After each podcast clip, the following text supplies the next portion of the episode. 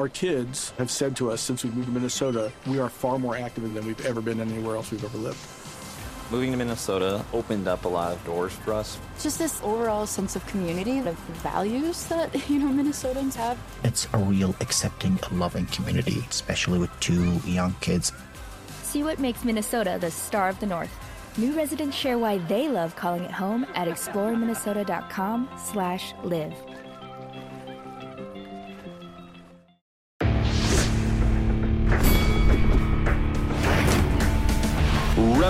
Reveille, donks. Look at us now, tip to tip. This is our life. This is our passion. That's the spirit we bring to this show. I'm Luke Thomas. I'm Brian Campbell. This is Morning Kombat. oh, yeah. Virginia may be for lovers, but Friday it is for the art. It is a groove, slightly transformed, just a little bit of break from the combat norm. The award winning morning kombat back at you in your face hole this Friday. What do we got for a date? April 22nd, 2022, in a loaded combat sports weekend. I am Brian Campbell, that BBC with the BDE, the beige one, the uh, American Alpha sliding right back at you. Uh, you may come here, though, for the man next to me. He's wearing a tablecloth. He's the, got the best non fighter fight takes this side of the green moon of Endor. It's Luke Thomas and brother. Uh, let's get fired up. I mean, it's Tyson Fury weekend. Bellator's on fire. Let's do this shit, all right? Yeah, and we had PFL on uh, Wednesday night. I finally finished The Batman on HBO Max, which was uh, pretty great. As you mentioned, Bellator tonight, Bellator tomorrow night, Tyson Fury tomorrow afternoon, UFC tomorrow night. I mean, fight fans, I got to tell you, this is the best time in the history of life to be a fight fan. Wow. Quite, quite, quite literally. Like, this is it. This is what it means to be a good combat sports fan and have all the opportunities. So enjoy. I it. haven't seen you that happy since they opened up a new tattoo parlor around the corner from you, and you already put in a request to get some time. I did. So they're opening up one not far from where I live, uh, District Tattoo. It's going to be on uh, near Union Market if you're in the DC area. And uh, one of the guys that's going to be the head operators is, uh, uh, you know, he trains jujitsu and he does phenomenal work. So I've already, I'm actually talking to him right now. I'm setting something up for my birthday in the first week of August. I'm going to get, I'm going to get uh, more pieces on the outside of my right arm, BC. All right. All right. Keep building that sleeve. Maybe go up all the neck, as Sean Brady once asked you. But Luke, we don't have a lot of time today to fool around and be ridiculous because we're going to give you the fastest, hardest 90 minutes of straight fight talk, preview predictions, all that, and then some tall, pale, and handsome. It is your boy BC. Luke, $30, bro. $30 to look this young. And I got cut, wash, back massage, hot towel on the face, head massage, Luke, and I'm still $70 richer than you. So just I know, but the to- problem, but the problem is you live in the middle of nowhere, No, and not so true. And so rent is cheap. Well, I mean, your area is not nice, cheap at all, you know, Luke. the That's the, that's what you like. I come from commer- Luke. commer- I would say this: commercial real estate where you live relative to where I live is going to be a massive difference. I just want to state, although Luke, I'm from the industrial armpit of Connecticut. I do live now in a very, uh, you know, uh, highbrow area where it ain't cheap to do much, Luke. I just wanted to let you know. But uh, I also wanted to let you know about this fine label that pays us, and it's Showtime. And what a great time to become a subscriber. Showtime.com offering you 30 days free right now to stream their shit, and it's good. We got Bellator tonight, Bellator on Saturday night, Showtime Championship Boxing, Showbox, movies, all that good stuff, documentaries. Check that shit out. Our boy W. Kamau Bell giving it to you Cosby style. You're going to want to see that as well. Also, we got fantastic merch right here, okay? Morningkombat.store. You want the mug, you want the t shirt, you want Luke's dead face on your chest. You can buy that right now. Say hi to RJ when you are there.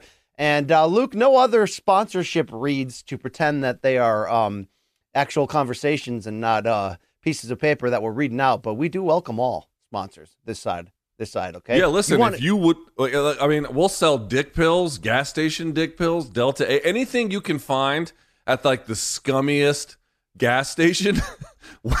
we'll hawk any of it. Just give us some cash. You're right. Always there for you. It is MK. That's pretty gross. Uh, that's about it, though, Luke. Okay, no more jokes, no more rap lyrics, no more, you know, we're not trying to entice the kittens here. We're trying to get into the fights Let's do it.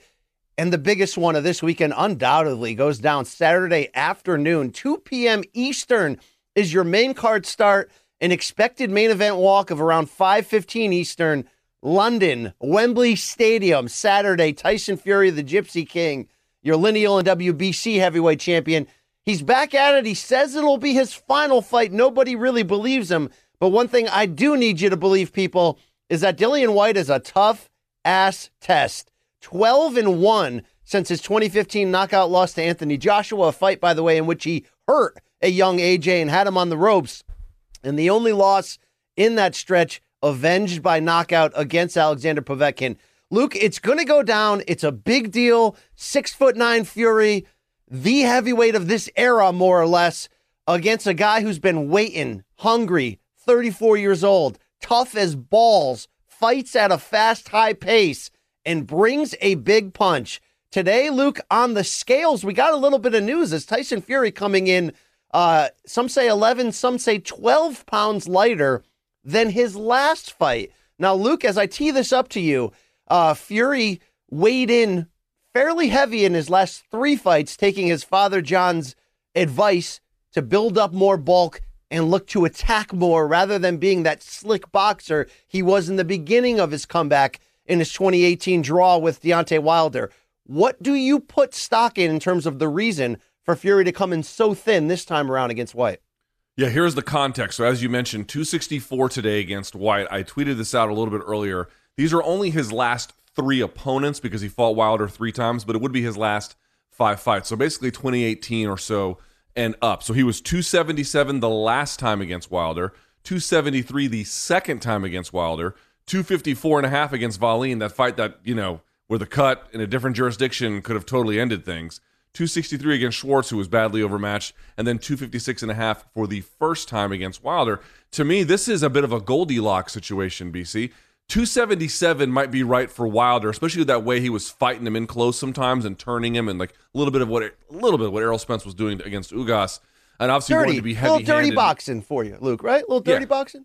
Yeah, a lot of dirty boxing. And when we went through it, he had a whole guard where he would a rapid overhook and then post the shoulder on one side. I mean, it was a big part of it. Plus, you know, you're going to want your power punching there and your feet under you in that kind of a way. But against Dillian Whyte, who also is a big puncher, he's not a Deontay Wilder right hand power puncher, but dude, he he can thump. I mean, he can put can he put Tyson Fury's lights out with one clean shot? Yes, he could. He has that yeah. kind of power. But what I think that you see from Fury is the right call. To me, this middle ground is it's going to give him enough bulk and enough heft where he's not going to get muscled around too much or, you know, and not have face too much resistance in that way. And I think one of the things he's going to have over Whyte is, again, is Whyte the power puncher that Wilder is? No, but he is a very, very dominant puncher in his own right. And so, what I think you're going to want to see from a guy like Fury is Fury has just more overall boxing skill including but not limited to use of angles, nimble footwork, putting himself in position, getting out of position, and being a little bit lighter, a little bit. He looked a little bit leaner too visibly. It wasn't just a different number on the scale. When he stepped up, I was like, wow, Fury looks uh, pretty pretty thinned out here. That's a design in my part to tell you he's probably going to be moving forward, yes, but he's going to be cutting angles. He's going to be not moving in straight lines. He's going to be kind of all over the place.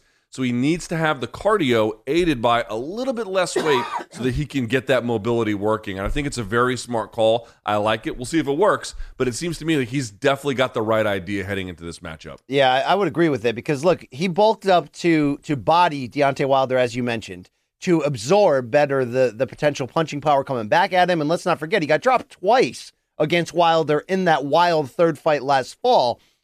But Dillian Whyte's different from Deontay Wilder in that he's got a better delivery system. He may not be as concussive with one shot per se, but he certainly can take your lights out, as you mentioned. He did that to Alexander Povetkin in the rematch after getting viciously knocked out in their first meeting. But Whyte can get the punches off much better than Deontay, who, when you take away his jab, which Tyson Fury did routinely, it becomes sort of all or nothing with that big right hand. If you don't know Dillian Whyte's style, six foot four, so he's sort of on the lower ground of the super heavyweight size that he's going to need to be. Yes, he's going to give up five inches to Fury in height, seven inches to reach, and that's just what it is. I mean, Fury is a he's a freak of nature. He's six foot nine, and he's quicker and more nimble than everyone else. But Dillian Whyte is sturdy. He fights at a high pace. He can get inside and body you.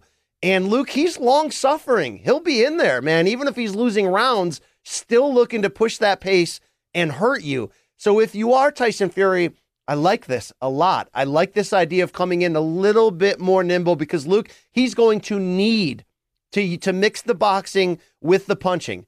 It's not going to be the, the same pure boxing performance you saw from Fury in the first Deontay Wilder fight. But it's going to have to be a mix of that because Whyte succeeds, no matter who he's fighting, at getting inside on you and essentially staying there. He's not going to get punched, you know, moved off with one punch. His technique is strong enough, even though he's sort of rightfully labored, labeled as a big puncher and a pressure fighter. Um, I look, I think that this fight, when it got announced, speaking from more of a general casual fan standpoint, which I'm not, but I'm trying to speak from that, we weren't overly excited because it's not Usyk, it's not Anthony Joshua, it's not Wilder. But if you look up and down this division, Dillian Whyte is right there, and he's been right there. This is a very good fight on paper. Now, the odds tell you, I think, what they should. Tyson Fury minus 550 is your favorite. Dillian Whyte plus 400. But Luke, from the final face off this morning to Wednesday's press conference, these guys have been very cordial with one another. They traded hats today at the weigh in. And I think what this is showing you, mixed with Tyson Fury's comments, mixed now with the weight he came in at, is he very much respects the challenge across from him. This ain't, you know, no disrespect, but this ain't no Otto Wallin or or or that guy Schwarz that he faced, or uh, remember that guy Sefer Seferi that Tyson Fury faced during his. This ain't those guys. This is a legitimate tough test, and I think it's a big enough fight to warrant the wild attention it's getting. A ESPN Plus pay per view. 94,000 tickets sold at Wembley Stadium to break a new UK record, indoor or outdoor. This is going to be a massive event. None of us believes Tyson Fury isn't coming back. But Luke, do you believe what I believe? That even if Tyson Fury fulfills what the odds are telling you, that he's the rightful favorite, and in all essence, he should win this fight, there's nothing about this fight that's going to be easy. Nothing. And if history has told us one thing about Dillian Whyte, he's going to keep coming until you knock him the hell out. That's what Fury may have to do, Luke Thomas. True or false? Yeah, I think that's true. One quick note, and I'll answer the question more directly. But one quick note: if you we, we saw some of the pictures there from the fight, the first fight between Povetkin and Whyte, where Whyte lost. Of course, he rematched Povetkin. and I think stopped him inside the fourth round, something like that, fourth or fifth. Um, but how did he, how did Povetkin get him? He got an uppercut or underneath an extended punch from Whyte, and so he had to do that at an angle and come underneath. This is what I mean. It's like you you have to if you really want to beat Whyte, knock him out or otherwise you really can't just try and be a bull with him. There's some of that that goes into it, but I think to get that next level, you have to show good boxing skill. Obviously, Povetkin did in the first fight, and I think Fury will here. Um, but yeah, in this fight, BC, I'm not. I forget the nature of your question. I'm sorry because I, I, went on this. You know, tangent. really just just echoing how tough of a of a fight this should oh, be yes. for Fury, and how he's taking it what it should be, which is a tough challenge. Yes, here's the thing I'll say about Fury. He overall shows the the the better skill uh, basically every time he fights. But BC, I wouldn't and I would not say, I would not say that he fights in spurts. I don't think that's right. But I'll say this, there are certain times in the fight when he's not as built into the razzle dazzle. Maybe he's trying to look for a, a, little bit more of an offensive opportunity. He gets hit. I mean, we, we saw him get dropped in what, what was it, the first and the, the third uh, Wilder fights multiple times now. Multiple times he got hit and against Otto Wallin, How did he get that cut? Was it? I don't, I don't think the cut was a direct headbutt, although it could have been. But in any case, um, no, it was a punch, which, was which punch, is yeah. what made which is what made that so. No, was it a punt? I'm trying to remember, Luke. I remember Wallin sticking his thumb in it. Well, here, here was the deal. Here, the, this is the deal. Even if he didn't get on the headbutt, because I cannot remember at this point, the point was it wasn't just that. It wasn't like Wallin was getting his ass kicked, and it was, he just he was going to luck his way into potentially a cut, giving him the title. He was winning several rounds, and even in that twelfth round, dude, he was going for it against uh, Tyson Fury. I mean, it was an amazing effort. So, like, dude, there are times, there are times when Fury has been noticeably touched up. The problem with doing that against Dillian Whyte is, dude, Dillian Whyte's got very crippling power, physically strong, can back you up. So not only can he hit you hard, if he gets you along the rope line, dude, he can keep you there. He can have, especially the corner as well. This is why that lighter weight is going to come into play. So yeah, dude, I think the odds are right on this one.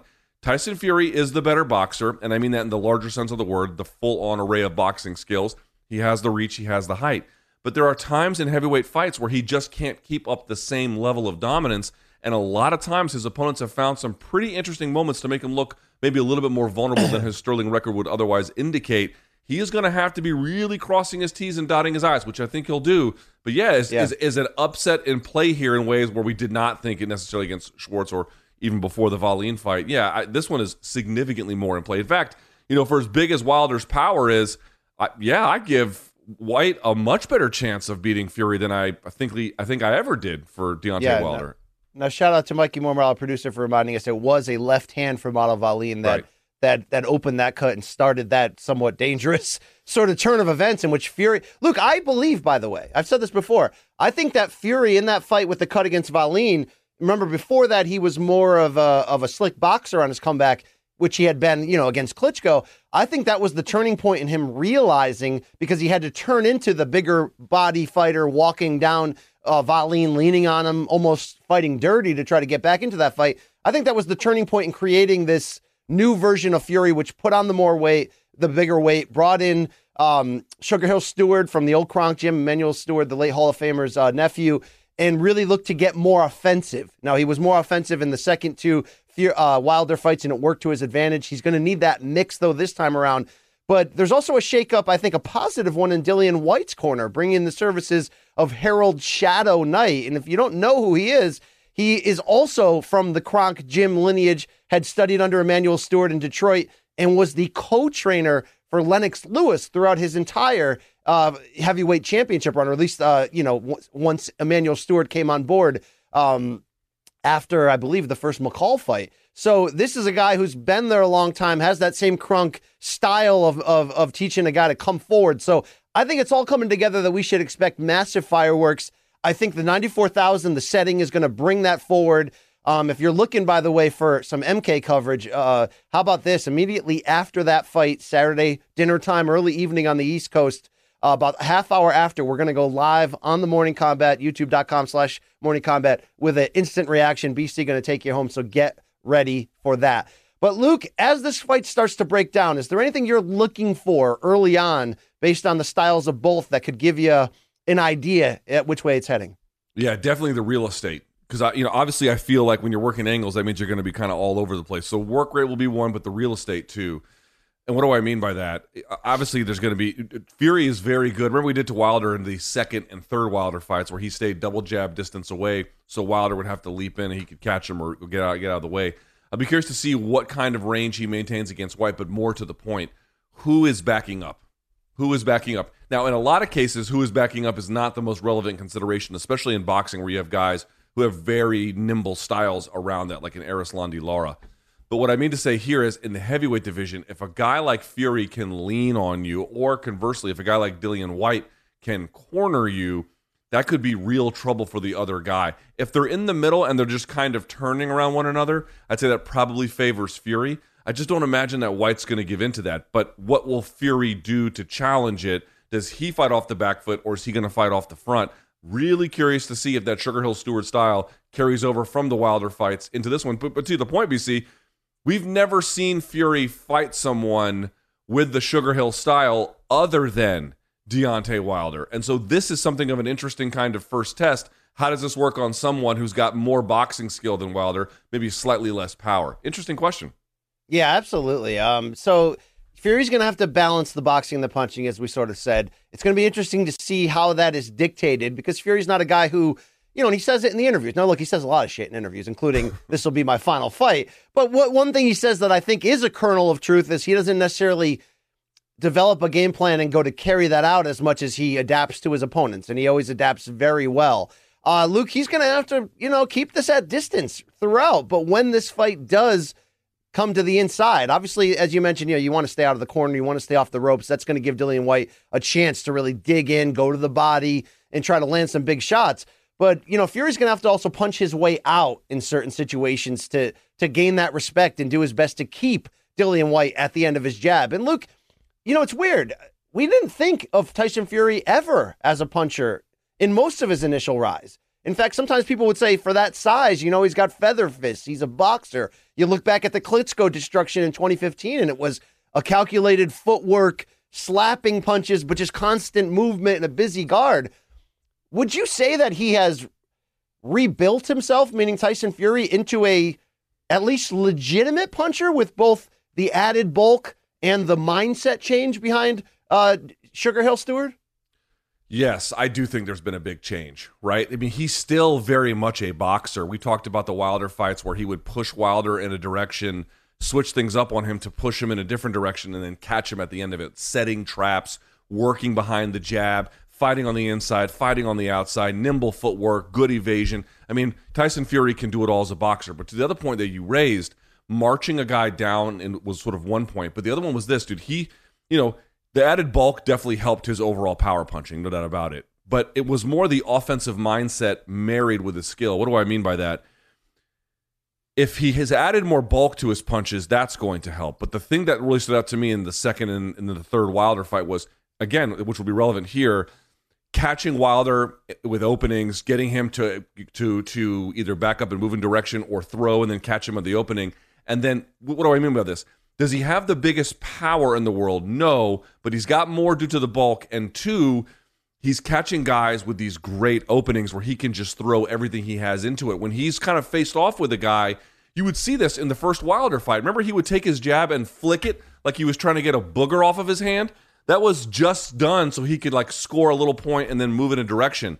Now, what he's trying to do is cleanly make contact as hard as he possibly can, or at least you know hard as and, and mechanically efficient as he can with these great openings. So it's not like his punching power went way up. It went up a little bit by virtue of some of the stuff in the strength and conditioning department and weight management he's done. But the the targets of opportunity that he has now set up and selected allows him to put even more heft than he would if he's got a real end of the reach mobile game plan that he was kind of using before. This allows him to sit and fire versus tag and go. Yeah, and I think he's adapted well to the Sugar Hill Kronk style, which is obviously from Emanuel Steward, who took both Lennox Lewis and Vladimir Klitschko and sort of re, not reinvented, but re energized them with the idea of look, you're a big man, be the big man, lean on your opponents, use that size, use that frame, wear them down. So if you're Tyson Fury, inevitably when Dillian Whyte gets inside, you're going to have to do some of those, even quasi dirty tactics, leading with the forearm, pushing down, leaning, trying to wear your opponent down to to later pick them apart if they're fatigued, which you know m- makes you look like you've got more power than you do, which is a smart tactic. But look, on the flip side, if I'm Team Dillian Whyte here, you got to go with the body. You got to go with the mm-hmm. body a lot. You've got to even take the mindset of, you know, I'm not necessarily here to win rounds in the first half of this fight. I'm here to strategically you know, put that money in the bank to the body to try to make Tyson Fury as stationary as possible in the second half of the fight.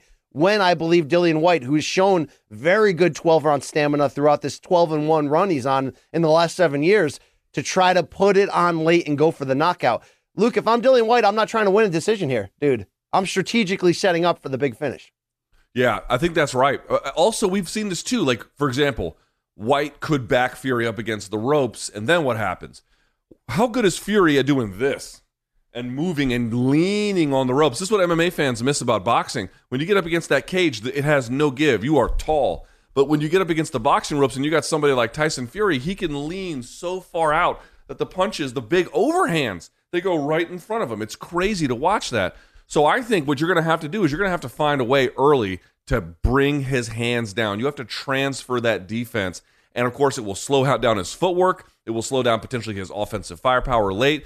You have to decide that I'm going to not give away the first half, but I'm going to decide that the first half of this fight is going to look a certain way that may not be advantageous. Also, that I can go all in chips on the middle in the second half of that fight. That's the key. But in that first half, BC, he also has to be careful not to get too um, uh, predictable, too too simple with the attack. He still has to mix it up while just finding ways to really go to the body overall. So I like that you're the offensive priority of the body, but even then, he's going to have to be clever and then quite forceful about it. And he's obviously, if you're Dillian Whyte, you're going to have to do something that gets Tyson Fury off script. If you're out of a lean, you opened up with a cut and a clean punch. And I don't mean to I think earlier I, I accidentally kind of just overly disparaged Donald Wallin and threw him in the same category as Sefer Seferi and Tom Schwarz or whatever the hell that guy's name was. Dude, Oliver Wallin's better than that, and he he had his opportunity. He found his moment. and He went for it. God, he was dirty as shit trying to stick that thumb in there. If you're Dillian Whyte, you need something that's going to dramatically shift and create an opening in this fight, and and that could be hurting him to the body. It could be wearing Fury down. It could be one big punch. But when that you know when and if that big one lands, that's when Dillian Whyte has to go to work. He's going to have to understand the circumstance, understand that you know, will the judges more likely favor Fury if it goes the distance? I don't know. They're both from the UK, more or less. Uh, Dillian Whyte, born in Jamaica, but you know, has represented the UK for a long time. But yeah, but, Fury, the but slicker, Whyte, cleaner White boxer. got booed at the weigh-ins. BC Whyte got Yes. booed at the weigh-ins. I mean, look, he plays the villain role willingly. If you're new to Dillian Whyte, he's walked out of many a press conference in the past complaining about his lack of pay. He refused to do the opening press conference for this fight because he said they didn't give him pay per view points. He didn't show up to some of the other press events. It's sort of who he is. He's cantankerous. But um, if you don't know about him, I mean, he just turned 34 a few weeks ago, and that's that's prime. That's young. That's youngish prime for a heavyweight. Now, look, he's been through the wars. He got one punch by Povetkin, as we mentioned, but for what we don't know about Whyte, again, from a casual standpoint, because all the talk in this heavyweight renaissance has been around Fury, Wilder, Joshua, and at times Usyk or you know Ortiz or whomever, Andy Ruiz for a, for a hot second. Luke, would you say that Dillian Whyte, maybe not in terms of accomplishments, but just terms in, uh, in terms of danger and skill, is what no worse than the fourth best heavyweight right now?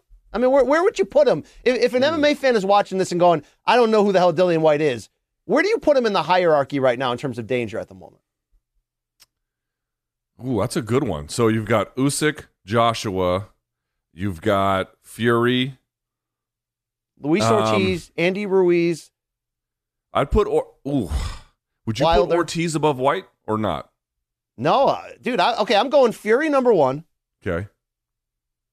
Usyk two because he'd just beat Joshua. So let's see what he's got. Right. let's see if he can do it a second time. Yep. Who do you put third there? Who do you? Who's the third best heavyweight of the moment? Is it still AJ because he knocked I would Whyte out? I would say AJ, even though he avenged the loss to Ruiz, and obviously he had the loss to Usyk, but Usyk is very good, and uh, Joshua has the win over Dillian Whyte, so that's kind of that's kind of big. I'm going. Uh, then I'm going Dillian Whyte four. And you know, Hmm. Luis Ortiz is older and faded, and even though he won against uh, what's his? Who did Luis Ortiz just uh, just beat? Uh, oh, uh, uh, K- Charles Martin. But you know, he got he got hurt in that, and he didn't look great. And it looks like they're going to do uh, Luis Ortiz against Andy Ruiz next after that Triller thing failed. Whatever, who cares? But Whyte is right there. So Luke, here we go. It's time to make the pick. Ninety four thousand. The center of the sporting world will be in London Saturday afternoon. It is what it is. Who wins? Why? What are we going to see? I'm gonna say I have a weird feeling that this fight is gonna be unusual, and I can't quite put my finger on it. So I'm gonna say something I ordinarily never say. I will say Fury wins because I do think he'll win. I think it's gonna be crazy, something like seventh or eighth round TKO, right? And not because Fury's. I think Fury's that much better. I mean, I've, I've been saying this whole time, you too, that Whyte is a live dog. Yeah, fair enough. He absolutely is a live dog. I mean, I'm just sort of. I'm, I'm giving you a gut feeling answer here. My head will tell me that Fury will win, so that's my real answer.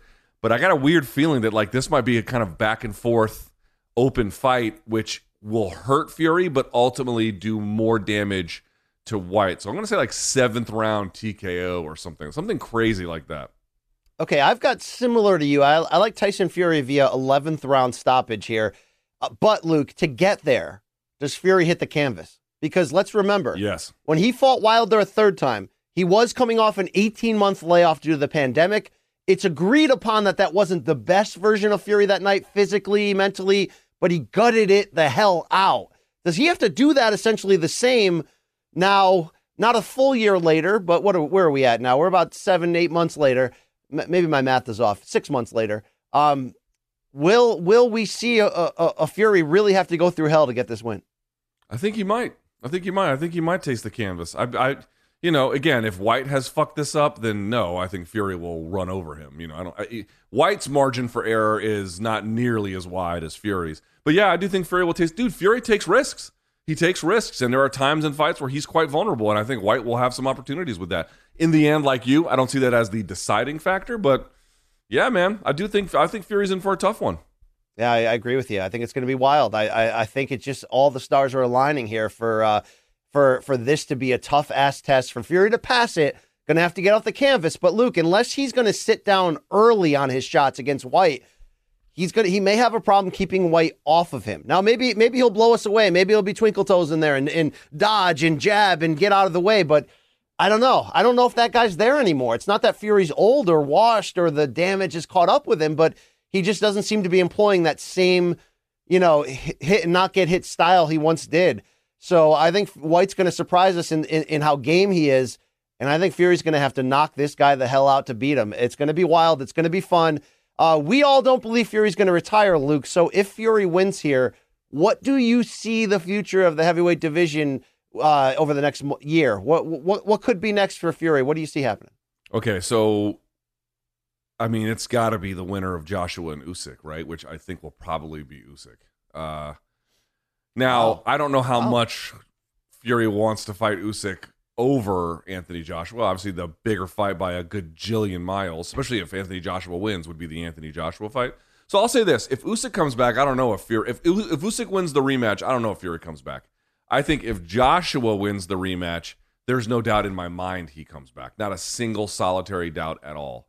Um, yeah, that's the best I can say. I would agree with that. The reason why I would really like to potentially see Usyk versus versus Fury both unbeaten is because obviously uh, Usyk brings essentially the you know some of the same skills that made Tyson Fury dynamic, but in a different package. And I think Fury would have to turn into the puncher there. I think they have to turn into the you know the bigger man and sort of fight an all aggressive style in the end because Usyk is so you know shifty and tough to beat. It'd be fun, just as if, by the way, if Anthony Joshua avenges this loss, which is in play, okay? Beautiful performance by Usyk in the first fight, but I felt AJ committed too much to boxing and, and, and sort of overly believed in his in his skills in that sense. And I and I don't think people realize how much damage Usyk took to win that fight. Um, for all we know, AJ can win that by a glorious knockout, and we could be starting 2023 with a Fury AJ all four belts, you know, in front of 400,000 Brits at some open field. Whatever. We'll, heavyweight's on fire. We'll see it. Fury ain't going to sit around for that long, retirement talk or not. But I'm fired up, Luke. It is the crown jewel of this weekend, but we do have a lot of MMA to talk about Friday night and Saturday. Let's go to Saturday. Let's go to UFC Fight Night. Uh, we established in Wednesday storylines, not the deepest or best card, but certain uh, a few interesting matchups as it pertains to the top 10 rankings. And obviously, that main event is right there. Former champion at 115, Jessica Andrade, moving back down to strawweight after a failed flyweight title uh, uh, challenge, if you will, against Valentina Shevchenko. She's a minus 210 favorite against a surging Amanda Lemos, who has won five straight, is plus 175. But as we established Wednesday, it's been a lower tier set of victories on this five fight win streak. The most impressive name was Angela Hill last time out, but it was a split decision. Luke, styles wise, who has the edge in this one? Um, I would say, in looking at the tape, in looking at the numbers, Lemos or Lemos, again, I don't speak Portuguese, so please forgive me. Where I come from, they call it Lemos. I know Mike Lemos from Naugatuck, Connecticut. I know his family. They're, they're the Lemoses, okay? What do you want from me, all right? I know, I know. And but I had, I had a Brazilian person write me, and then not just write me, they included a sound clip of them pronouncing things. And what they said was certain parts of Brazil, if you end with an S, like let's say Moraes, in certain parts of Brazil, they would say it Moraes. But there's a lot of parts of Brazil where they would not. They would just say Moraes. So I guess I don't fucking know, but whatever.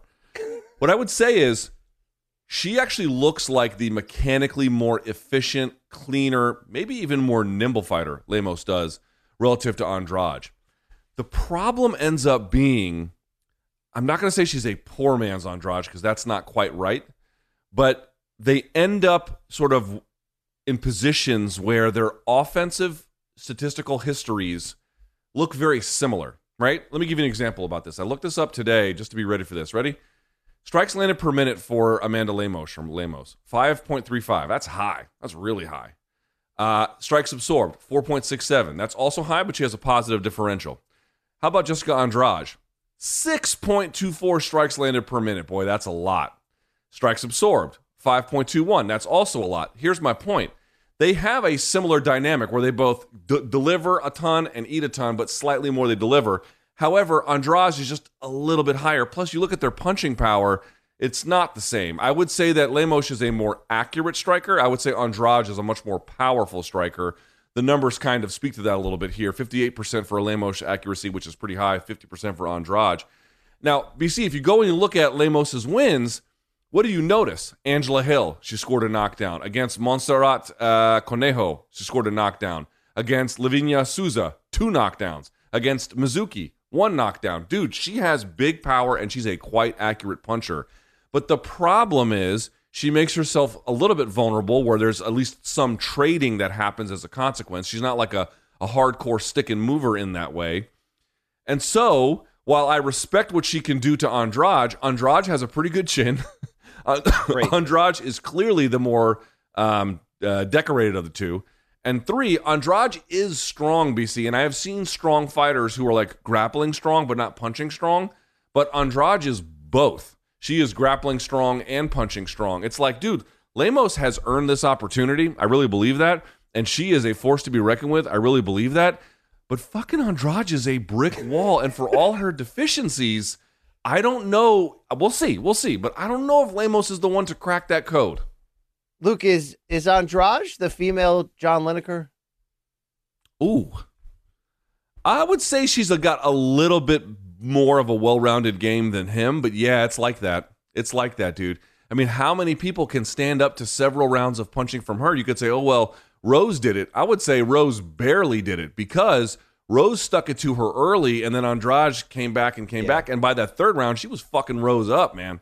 So like if that one had gone 5, who the hell knows? So yeah, there's a lot of that, dude. Like the thing is, it's like, dude, you watch Andrade on tape and you're like, oh, footwork is a little bit of a mess. Defensive and the feinting is not all that relative to other people you see is not the best you've seen.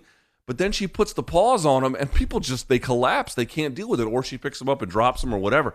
She is such a physical Hulk that whatever her other deficiencies, they're real and they can be taken advantage of, but not like it would normally would be given just how outrageous her strengths are. It's it's it's quite remarkable. I want to see how she looks in the cage at this back at this weight class. I say that because her two fight run at 125, and I obviously know she fought at 135 in the past and has some nice wins.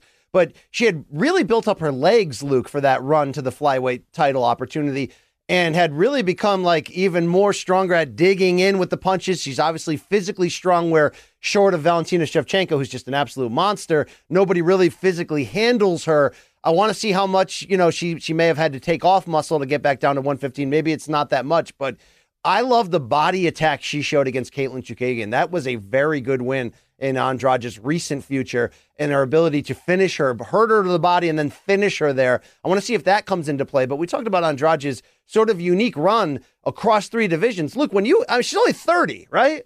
I mean, so it's not like, you know, we're talking about her, you know, at the tail end of, of the final chapter of her prime necessarily, but you look at the wins, dude, across three divisions. Raquel Pennington, Jessica Penne, Joanne Calderwood, Angela Hill, Claudia Gadelha, Tecia Torres, Karolina Kowalkiewicz by vicious knockout, Rose for the title by knockout, and then she stops Chookagian and stops Cynthia Calvillo. We are talking about, like when we bring up names like RDA or Glover Teixeira, one of the sneaky great resumes of this era, Luke. And, I, and it's not like no one knows that she's really good. She was the damn champion. But um, do you have the feeling, because sometimes people age differently, that that that there's still a lot left in her? I would say there's more left for Andrade. If we'll see, we'll see how she looks at 115. I think that'll be the first part, and then the second part would be let's she. What you can say is between the first and second Rose fight, even though Andrade lost the second Rose fight, what I would say is she showed between those two fights, and there was other ones in between, but she showed, I think, or I can't remember anymore. But the point being was there was real maturity in her game. There was real maturity in her game. She is at least trying to work on her footwork. She's trying to work on her defense and setups and cage cutting. It's still a work in progress, to be very clear about that. But I do believe that there is a difference between the one you saw, the fighter you saw at bantamweight or early um, in in her strawweight campaign versus the one that you have now. She's really worked on that. So what I would say is to the extent that she, I mean, you got to bring some of these numbers down. The strikes absorbed 5.21. That's just way Yeah. too high. It's weight. You can't. It's it's very difficult to be a weight class champion in the UFC when you're eating five plus punches every single minute on average. It's too high. So while this is the point, like you look at her takedowns per 15 minutes, she has nearly three, nearly three strikes landed as I indicated, 6.2. Offense, great. Got to tighten up some of that defense. Got to tighten up some of the greater fundamentals to put her in position. But if she can keep doing that, BC, sky's the limit, man. Truly, I mean that. All right. Uh, how far away? Because I, I said Wednesday, and maybe somewhat incorrectly, that I felt this fight was more about me finding out if Lemos is of this level, right? But you know, you were right to say, "Hey, look, dude, I don't think Andrade is that far away from the top. If she gets a big win here and reestablishes herself at 115, we don't know if Rose is still going to be champion. She's got a, a Sparza rematch that's fantastic. Could she end up fighting the winner of Weili, Joanna too? Who knows? But if Andrade wins here, how far away do you think she is from gaining what I would have to think is a marketable Rose trilogy bout for the title? Yeah, not far at all. Not far at all. I would say if Esparza wins, I don't know what they'll do. But if A, Rose looks good against Esparza, like, you know, does the razzle dazzle, and then two, Andrade looks good here, even though Lemos was only sitting, I think, like 10 or 11 in the strawweight rankings, Andrade was sitting at the very top, I think, of flyweight. And so I think a, a a move down plus a dominant win on either side, or I should say on both sides rather, would it could force a date with Destiny, which is weird because it's just so strange how Rose only seems to fight rematches all the time. It's quite wild. Or in this case, would be a trilogy. Uh, the same opponents is what I mean. But to your point, I think there would be a lot of. This is the thing: is like, would there be a lot of demand for it if Andrade comes out here and just bodies Amanda Lemos? Yeah, fuck, there really might be. I don't think that's crazy at all. Yeah, I'm with you on that. Uh, end of the day, Luke, is Amanda Lemos on this level? Does she get the dub on Saturday night? I don't think she does. I don't think she does. I mean, again, I go back to it. She eats 4.67 strikes per minute. Can you really, can you stand up to that for three, four minutes from Jessica Andrade? Now, if she's just touching you, yeah, of course you can. But if she's laying into you, and those, at least some of those are hard punches from her, I, I think you're in trouble, man. So I do think that Lemos, that you saw the jab there, she stuck it in the face. I do think you're going to see Andrade have to work through it a little bit. But if Andrade starts to starts to land, it can just be busy and start to get the volume. I just I just don't see how Lemos can stand up to that. Um, be curious to be curious to be proven wrong. If she does, I'll say this. You know, this would be easily the biggest win of Lemos's career, and not Oh, just yeah. in terms of name value, but in terms of like quality win. You know, this is only the very best of the divisions can beat Andrade. That's it. Only the very best. So if Lemos beats her, it tells you a lot about where she ends up. All right, I got, I got, I got myself back fired up for this fight. I mean, it is in the women's strawweight division, which is, you know, arguably the second best division in this entire sport. Luke, one one five just fires me up. Luke, who's the greatest women's strawweight fighter of all time? I just, I'm interested to know where you stand on this. Um, probably Joanna, right? Well, she did get, she did lose twice to Ro- to Rose, including by vicious knockout. Luke, so you tell me who's yeah, the but greatest like the- again, the, people always answer this question incorrectly. Like, who's the greatest featherweight? Um, as much as I love Max and as much as I love Volk, there's only one answer to that question: is Jose Aldo. Oh, wow. Because you're looking Okay. at what they did in the overall body of work in that. Take division. that, Alex. Take that, New Zealand. All right. Yeah, No, Eugene, I mean you that, that doesn't mean that neither of them can take his place at some point. But it just, you know, dude, you look at what he did in that division; it's not even remotely comparable. Anyway, the point I wanted to say was, um, dude, what the fuck did you ask? I can't even remember anymore because you motherfucking derailed me. Sorry about that. I'm a derailer, Luke. I asked you who's the greatest 115 pound fighter of all time. Oh, Yeah. So so Joanna's body of work there is probably the best, although I grant it's Rose because she has the two victories, it it it's also part of the resume. The thing is that Rose just hasn't done enough as champion yet. But if she wins against Esparza, she's on her way. So there you go. I'm often talking about the bodies of work at 115 pounds. I'm with you. Luke. Oh, I know. All right. you are. Um, I- I- up and down this card, too. Luke, we have a busy show. Anything you want to talk about? We did hit the storyline previews. I told you how excited I am about this women's flyweight bout. Maycee Barber, Montana De La Rosa. Which fight below the main event are you going to be most tuned in on? Ooh, most tuned in, I will probably say the two that I pointed out on Wednesday very briefly Lando Vannata, Charles Jordan. Charles Jordan coming in with all the verve in the world, if you heard what he had to say before the fights. And then of course the the Brian Campbell special, Maycee Barber taking on Montana De La Rosa. Those two fights are the ones I've sort of penciled in. Relevant fights between excellent fighters in uh, in this case all four directions. Um, Venata has a lot to prove. Uh, uh, certainly, Jordan is trying to make a big name. Maycee Barber trying to keep up the the dominance, and, or at least the, the the comeback, I should say. And then Montana De La Rosa, I think, trying to. This would be the best win of Montana De La Rosa's career if she got it. So, big big stakes all the way around. Fun matchups. I like those fights. Action fights. yeah, good fighters. yeah. It's like Ruth Chris here, Luke. So much stakes everywhere. How are you sleeping though on the uh, the Moldovan magnificent 16 and 0 heavyweight Alexander Romanov, who's taking on Chase Sherman on this main card? You never talk about this man. He is good. He is quite good. I always forget about him, but uh, we'll have to see what he does. Chase Sherman, by the way, I don't know if you noticed, he was there when we went to uh, Sanford MMA and we walked in. Did you notice him? I I did not. No, I saw Robbie Lawler run from me. That was that was my last memory there, Luke. No, he was there too. Uh, Luke, uh, CKB alert. Tyson Pedro making his first return this decade. Hasn't fought since 2018. Lost three of his last four. Didn't he have a USADA blip, or did I make that up? You might have made that up. His I biggest might have made issue that was up. a hamstring issue.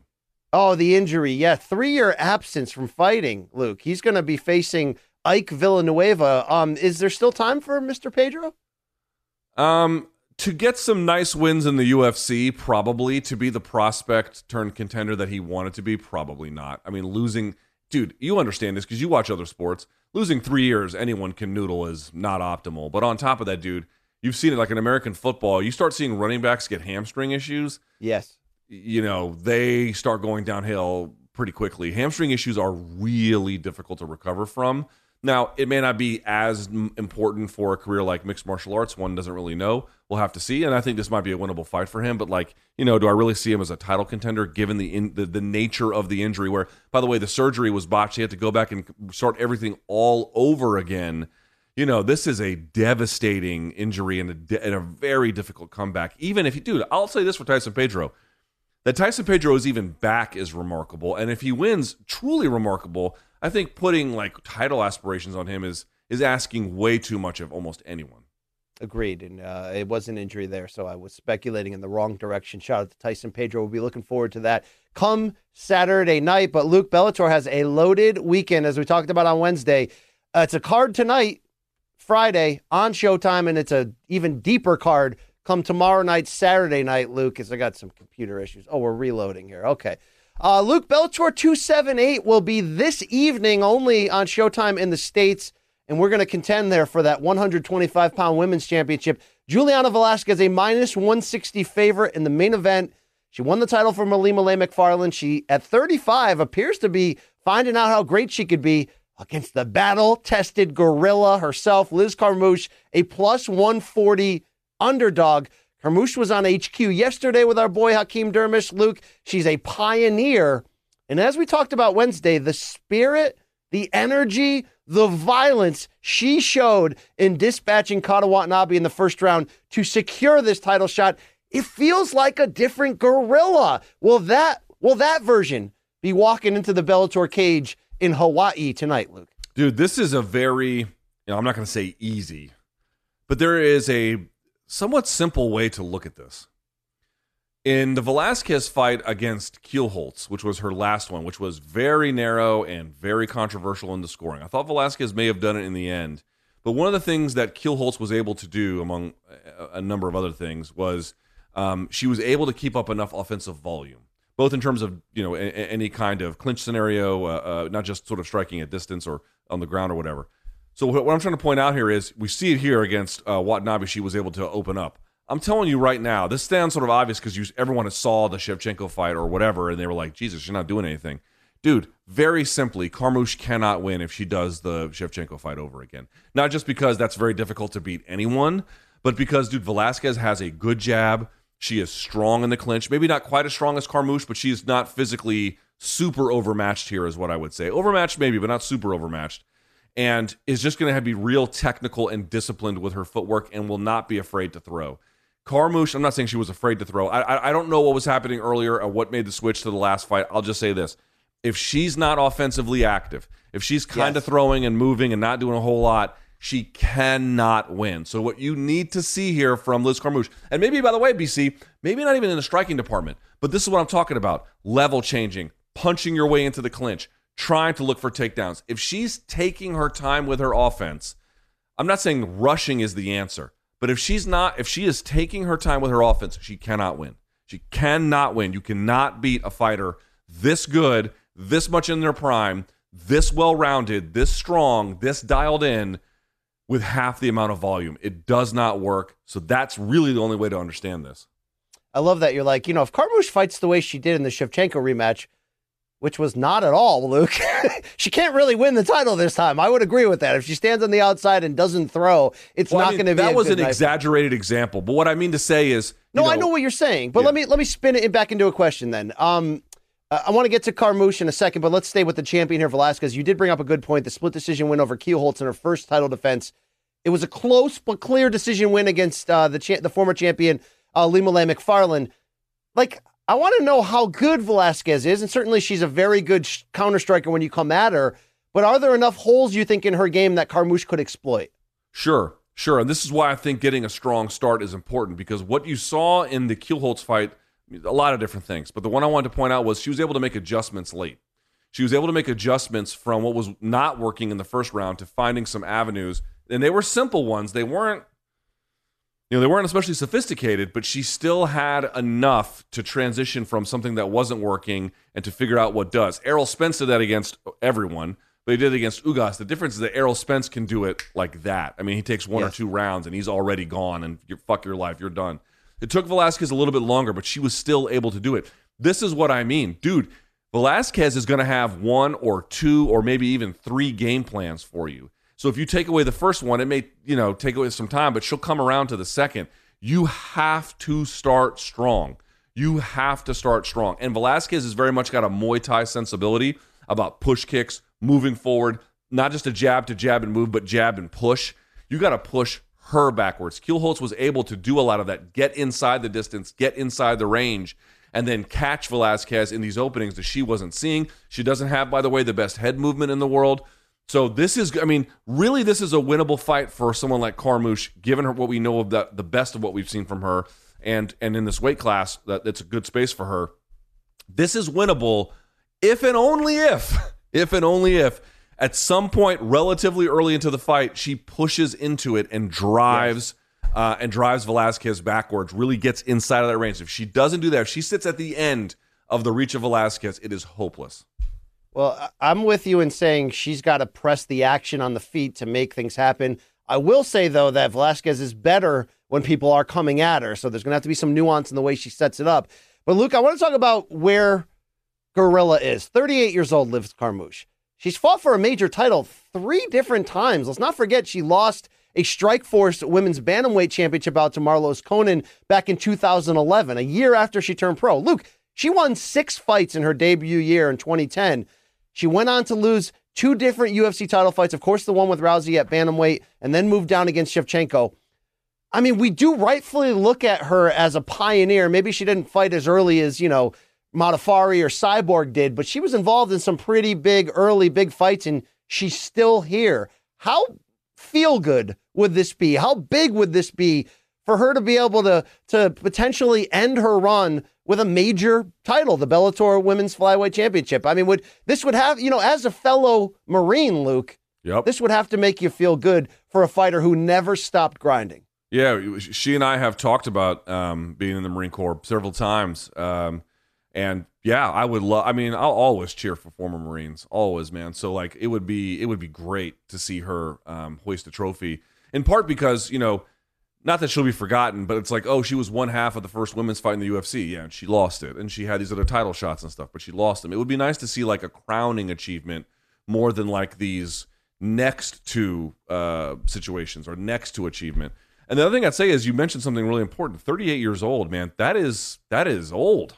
That's old Yeah. for fighting in any weight class except for men's heavyweight. You know, to be this age, this long in the tooth, to get the title shot's pretty impressive by itself, but to be this age and to win a title at that level of the game, I mean, that's I, that's like I'm not. I don't know if that's Randy Couture level because I know he was in the 40s, but I'm saying relatively speaking, for what we know about the women's game, I can't recall someone Yeah. even being close to. I, I, don't know how old Megumi Fujii was at the end of her run, but this it would be remarkable. 38 years old to do something like this, given where she's been, and BC to the point we've raised, where we thought she was shot maybe after the Shevchenko fight. We were just like, I don't know what what's going on here, but then she really turned it around in the last contest. I'll say, of course, that uh, Watanabe is not at all what she's facing here. Velasquez is a very different animal, but um, dude, it would be it would be it would be a feel good story in many ways, and it would be remarkable athletically for her to be this competitive this late into her career. Yeah, I'm, I'm, I'm going to give her the credit, Luke. She's done a lot, and she could have, you know, given up at different points, but she's still grinding. She did three tours of duty, by the way, in Iraq during her five year run in the Marines as an aviation electrician. She's been very early and outspoken, Luke, of of um, of you know gay rights and being an open uh, lesbian very early in her career. She's she's she's a very sound, solid, respectable fighter. I'd love to see her get that chance and put her best foot forward and try to get this this crown to close her career. We'll see what happens. And, and, one last one last reminder that folks may not appreciate. You know, when I think she enlisted into the Marine Corps, they were not allowing women in um, in combat arms billets, which means you couldn't be you weren't you weren't allowed to be unless you were doing like your you know uh, admin shit. You weren't allowed to be attached to a grunt unit or or a combat arms unit. I guarantee if she enlisted today, where they relax some of those rules, she would be the first one on the front lines for the infantry school. So remember that. Absolutely. Uh, good fight, Luke. I, I think Carmouche is a live dog, but again, as we said, she's got to be offensively aggressive. One thing, though, she did say this week, Luke, was that she believes that Velasquez's judo just doesn't match up with her grappling ability on the ground. And she she's said multiple times if Juliana wants to take this there, she's going to have a problem. So we'll see. Mm. As much as we want to see her push the pace on the feet, can she get long stretches of control on the ground? That could be big over this five round bout for Carmouche. Luke, we've got uh, We've got potential play. Now, look, this, I don't know if something happened on the scale, but I'm being told here that this co main event, Nikita Mikhailov, the last minute replacement against Enrique Barzola, is now a catchweight bout of 140. I don't know if that affects its standing as a play in bout to this Bantamweight World Grand Prix. But I am looking forward to that fight, just as the one you mentioned as well. Jornel Lugo against Danny Sabatello, as we have two potential play in bouts here to get into this tournament with the fallout of Sergio Pettis' injury. So, um, hey Luke, it's it's putting a focus on fights that maybe you wouldn't have focused on. Okay. I'll say it one more time. If you guys missed Wednesday's show, Jornel Lugo and Danny Sabatello, that's the one you want to pay attention to. That is by a million miles the best fight on this card, and it's not close. Okay. Luke, let's go to Saturday Night Bellator 279. Same location here. Honolulu, is it? And Luke, I don't know. I've been I've been banging something, maybe a drum. I'm trying to tell you that Angerfist is coming on a massive, a massive betting underdog is Arlene Blencowe in her third attempt at a Bellator world title, second time facing Cris Cyborg in just the last couple years. Cyborg now down to a minus 1,000 betting favorite. She was wider, plus 650 for Arlene Blencowe. Uh, Luke, you know, the odds, the history will tell you that sooner or later, within the first couple rounds, Cyborg will get the finish here. How does Blencowe change that script? Because I've been saying, go for it, guns blazing, no regrets. It can be easier said than done against a puncher of Cyborg's stature and history. But I have to believe if Arlene cannot make fireworks here, this is going to go disastrous. Yeah, I got to tell you, I don't know how Blencowe wins this if she tries to fight super strategically. You know, Cyborg has really worked on her game. Her footwork is great. Obviously, she's got the gas tank for the whole five if she needs it. We know about her power punching. We know about her takedowns. We know about her ground and pound. Like, you know, you want to just try and fight like a fight wherever it just kind of goes attitude where you hear a lot of fighters say, dude, Cyborg's going to tune her up and quickly. I actually feel like you're half right. Actually, I'll say this, BC. I think you're 75, 80% right, which is what, here's what I mean. To the point I just raised, sitting at the end of Cyborg's jab and just getting eaten alive is going to do nothing for her. But I think if you're just recklessly brawling, you could win, but that won't work. What I mean is, if I'm Blencowe's team, I am charging in, finding ways to get takedowns without getting hit on the entry, shoving Cyborg against the fence, and then trying to blitz her with punches off the clinch break. Because I do think that you have to just get Cyborg to open up and trade with you. That's really the only way you're going to get to find her defense be lax, at least given Blencowe's skill set. And that's risky because Cyborg is the bigger puncher of the two and could probably hammer her. But BC, I don't really know what the great alternative is. I'm just going to strategically find my way to beat her for five rounds or three of five rounds. No. She can't. The power punching's too strong. The wrestling's too strong. The ground and pound's too strong. And You she's an efficient get- puncher, Luke. Yeah, if you uh, if you uh, stand last thing, last thing, last thing, last thing. Well, I'm I'm, just gonna say giving it to you. I'm giving it back to you. I'm saying if you stand a distance with Cyborg, she's too technically strong. This isn't Strikeforce Cyborg anymore. You know. That's right, dude. You basically the, the issue is this: you have to get Cyborg to make a mistake. You have to get. It's not just finding an opening. You have to get her to make a mistake. The one thing we've kind of seen is that she'll she's willing to trade sometimes, kind of head chin in the air. That's not you know not the super commonest thing, but it, it can happen. You got to pull that out of her because if you don't, again, I just don't know what the path to victory is. You know that old saying: you hang around a barbershop long enough, Luke, you're going to catch a, a haircut. Parents used to say that. Like, if you hang around with those kids in your grade that do drugs, eventually you're going to do drugs. Uh, it's sort of like me, Luke. I don't stand in front of gas stations anymore for long periods of time because I'm going to end up grabbing a bun and a wiener, right? I mean, that's just how it works. My liver can't take that shit. Cyborg's one, you know, spot on the Death Star that can cause the explosion is she loves to brawl. And Nunes took that chance. Obviously, no one, very few others in this world are Amanda Nunes who have the chin and the delivery system and the power to do what she did, which is shock Cyborg and knock her out. But eventually, Luke, somebody's going to take that blueprint and they're just going to say, they're going to say, fuck it. Luke, they're going to Tom Cruise risky business this shit. Kind of what Juliana Pena did to Nunes, right? Which is just like, no matter what, this is my chance, and there's only one way for me to get it, and it's going right up to that door, knocking on it, kicking it in, and fucking taking over. Okay, the, I think the advantage for Blencowe is that she already just lost the way you said, trying to out strategic her, trying to do her game plan. Like we always get on um, Lauren Murphy, right, for the Shevchenko fight, because you know, yo, I'm just going to be me. You can't be you against the great ones, right? You have to go in the direction of their weakness, be bold and ridiculous, and go after it. It's not an easy job, okay, at all. But Arlene Blencowe, does she have the foundation to try this? Yes. She has angry fists, Luke. Okay. She's got a pro boxing background. If if if she's not going after it in round one and trying to make this a war, doesn't have to be reckless, doesn't have to be hands down, but you got to push that pace. Almost the same thing we're saying about Carmouche, but different. You've got to be bold as shit, and you got to make Cyborg realize that this is a fight because that's where the openings will be. Does Arlene have to bite down? Yes. Does she have to land big strikes? Yes. Is it a losing battle in terms of, you know, what you would recommend for her? It could be. It could be a disastrously, disastrously bad one, but you're not going to win trying to out technique, outthink Cyborg. You got to bring the fight to her. We will find out, Luke. I'm by no means predicting an upset here, but I'm saying if she can make this a fun fight, this could be interesting. We'll see Saturday night, 10:30 p.m. Eastern. But Luke, this card is much deeper than just that title main event on Showtime. And of course, we're talking about the Bell, Bantam, Bellator Bantamweight World Grand Prix. We got play-in bouts on Friday. We've got real fights on Saturday. Juan Archuleta, the former champion, sliding in as a plus 205 underdog here. It's going to be for the interim title now that Sergio Pettis is injured and removed, and he's taken on Raufeon Stotts. Minus 255. Luke Stotts could not be coming into this any hotter than putting it on Magomed Magomedov in that three round grappling heavy, but he also showed that he can strike. Uh, how does Archuleta win this, though? Right? How does he do it, Luke? The way he always does. He will have to rely on that gas tank, which is tremendous.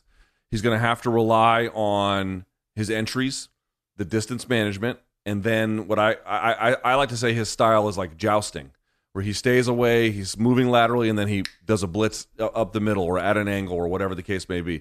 That's what he really has to do. He has to get back to you know the Juan Archuleta way of doing things. And Stotts' job is to. I mean, well, how did Sergio Pettis deal with that? Sergio Pettis dealt with that because he could either stop the takedown, see it coming, or he could time and recognize the entries from Archuleta, and then he was able to basically counter strike him and tore him up from it. It was one of the most.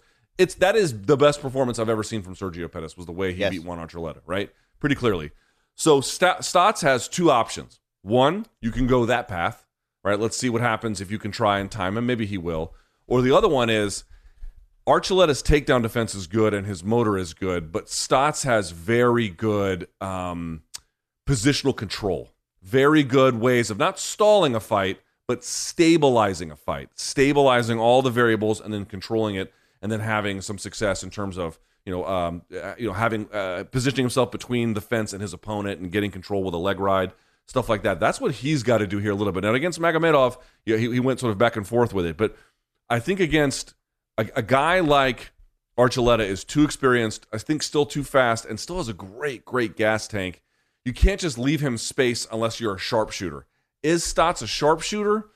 I don't think so. So I think he's going to have to go the other direction. But it'll be curious. I'll be curious to see what what he, he does here. Yeah, Stotts is coming on at 33 years old. Uh, Duke Roufus team, but well, we talked about him stepping away from that because he thought he was facing Sergio Pettis for the title. Then the tournament gets dropped in. But Luke, 17 and 1 overall as Raufeon Stotts. He hasn't lost since that 2017 spinning back fist knockout to Merab Dvalishvili, who is certainly uh, on his own run. It's been what, Luke, since then? Uh, nine straight victories. It took us a while to sort of realize he was coming on this strong, but he is. Um, but when you think of this matchup, you go, okay, Stotts is the, you know, is the probably the better wrestler. He, he I didn't think he was going to out wrestle Magomedov at, at the, some of the easier turns he made it look by stuffing all of those takedowns. But look, Archuleta can wrestle. I didn't realize until really digging deeper that he was a junior college All American. He got a scholarship to Purdue. And according to Wikipedia, he succumbed to alcohol addiction and crime and ended up serving jail time. Mm-hmm. But boy, has he turned this around. I guess I didn't think of that foundation he has in amateur wrestling because I think of him as such a high volume, high cardio striker. How do you think the wrestling and the takedown defense of both ends up influencing the outcome of this fight? So you're seeing some of it here. What's it going to look like? Stotts is real good about you in this for the Magomedov fight, stopping the takedown, and then you saw an ankle pick here. He was able to hit in reverse and then go to the back. He's going to have to do that here. So it's not like if a takedown fails by Archuleta, he's going to have to find a way to disengage relatively quickly because the longer they're locked up in that kind of position, the worse I think it could actually be for him. But you're right about his wrestling. Like no one ever talks about it because he just has so much he does on the feet with the motion and the blitzing and the jousting and everything else that folks forget about it. But dude, his takedown defense is solid. His takedowns are dynamite when he wants them, especially when he gets going and he can get his feet and his speed under him. Yeah, he runs down these blast doubles that are pretty amazing. So the key there will be to find moments where the striking has already worked a little bit and Stotts is reasonably confused about what is coming. If he just runs him down like Magomedov was there, trying to get a little bit desperate with it, I think Stotts is going to be a real big problem for him. It's really about how he sets him up first with the striking or how he deals with Stotts potentially trying to take him down early on as well. well that, that'd be a very interesting test. Uh, Stotts, the betting favorite, as I mentioned. I, we talked Wednesday. Somebody is going to really ring the bell in terms of who's going to come out as the early one grabbing the attention in this tournament. We like Horiguchi potentially as sort of an on paper favorite despite the loss to Pettis. And Luke, he's going to get that chance one fight earlier. Horiguchi, a minus 225 betting favorite against the plus 185 Patchy Mix, who of course fought for the vacant title and lost to Juan Archuleta a few years back, but has, a, would you call Patchy Mix a sublime grappler, Luke? Yeah, he's good. He's a very good grappler and a dedicated one too. Like the results speak for themselves. Like he hunts for the finish. Like there are guys who are like grapplers, and again, in that sort of stabilizing positional way. Dude, Patchy Mix is trying to threaten you at all times. He's he's dangerous. Are we overlooking though in saying Horiguchi might be the best in this mix, even with Sergio Pettis pulling out? Maybe that you know I think even before that because he was piecing up Sergio until the dramatic knockout. Are we overlooking the fact that you know physically you get knocked cold, Luke? you know, there's a price to pay physically. Horiguchi back pretty quick here to try to remind us how great he is. Yeah, he really is. Dude, this is like, uh, listen, if Patchy Mix is at his best and Horiguchi is at his best, it's a little hard for me to see how Mix is going to win. Possible, but a little hard for me to see. But the question is like with that knockout, what does that do to him? Now we we've seen him get stopped before against Kai Asakura and then coming back and then showing more resolve, but this knockout was worse than that one. And you know, this is not an easy return fight at all. Patchy Mix is a difficult guy who has finally put some veteran experience under his belt, has gone into hostile enemy territory, for example. I do think Horiguchi, especially with sort of the Japanese influence in Hawaii to an extent, uh, will probably be treated as something like the hometown guy. We'll see. But the point I'm trying to raise here is there's a lot of questions about Horiguchi in this one. What is he going to look like mentally? What is he going to look like physically? Is he going to be even more defensive than he was the last time? Will he win but be really boring? Like what, what, what like what happens here? is a really important question. So I'll say it again. If Horiguchi is back to where we understand Horiguchi to have been, tough night for Patchy Mix. But who the fuck knows? Because that was a yeah. devastating knockout loss in his last freaking fight. But yet you look at how freaking battle tested Horiguchi is, how few times he's actually been defeated across such a long career. He's only 31 still, Luke. I mean, damn. You know, he's been his record is is nearly flawless at every stop, every major organization he's come across. You know, beating Darrion Caldwell in back to back fights to win the Bellator and Rizin titles, and and you know even I mean, what was his only blemish before that? Demetrious Johnson in the last second of a five round title bout. So this guy's the credentials speak for itself. This is the I would say, look on this card. I think Horiguchi is is the draw, Luke, in terms of what what what is Yes. going to pique my interest the most. Most I got to see what Horiguchi looks like coming after that. That now, look, obviously, I think uh, you know you're going to make your picks. You're going to pick Horiguchi and Stotts. That's just what it is. But these are winnable fights for Archuleta and Mix, and I'm fired up Saturday night to see this, Luke. I will be on CBS Sports HQ duty afterwards. Are you doing an instant reaction to Bellator 279, Luke? Is that true? I am. I will be live after the fights on Saturday night for Bellator 279 reaction. So join me live then. All right, you're going to have a live reaction, as we mentioned, for Tyson Fury and Dillian Whyte with myself, you know, around 6, 6.30ish Eastern time on Saturday. And obviously, after the late night Bellator 279, you can dance with Luke Thomas as well. Uh, Luke, do you have any other comments on this card? Uh, we love that Emmanuel Sanchez, Yancy Medeiros potential slugfest, which currently is on the undercard. But um, how much do you think Yancy has left? Because he's going to be fighting in front of the home crowd. You got Emmanuel Sanchez moving up in weight. Dude, this screams accident at the intersection, okay, of Albuquerque. Only there's no pregnant women, Luke. This is going to be fantastic. See, here's the thing. I actually feel like Emmanuel. San- I don't. Have, I haven't seen the odds. I would imagine Sanchez is the favorite, but he's coming off a Minus three consecutive- 380. Minus 380 yeah. favorite is Sanchez. Wow. But I'll say this about Sanchez, bro. He lost to Pitbull via guillotine choke. Then he lost to Mads Burnell. Okay, Mads is really good. And then he lost to Jeremy Kennedy, who was also really good, but maybe doesn't have quite the reputation, certainly not that Pitbull does, or even Mads Burnell. And he got out wrestled in that one. I think he was just like, you know what, fuck this. And he's going up against Yancy Medeiros, who is much more of a risk taker, much more of an open striker in many ways. One of the nicest guys in all of MMA. Truly, I did like a I did like a scrum with him one time, and then the next time I had oh I had him in studio the next time I interviewed him, and he brought me cupcakes, like just to be nice. I was like, wow, holy shit! I've never had a fighter bring me cupcakes. That's very nice Damn. of you, Yancy Medeiros.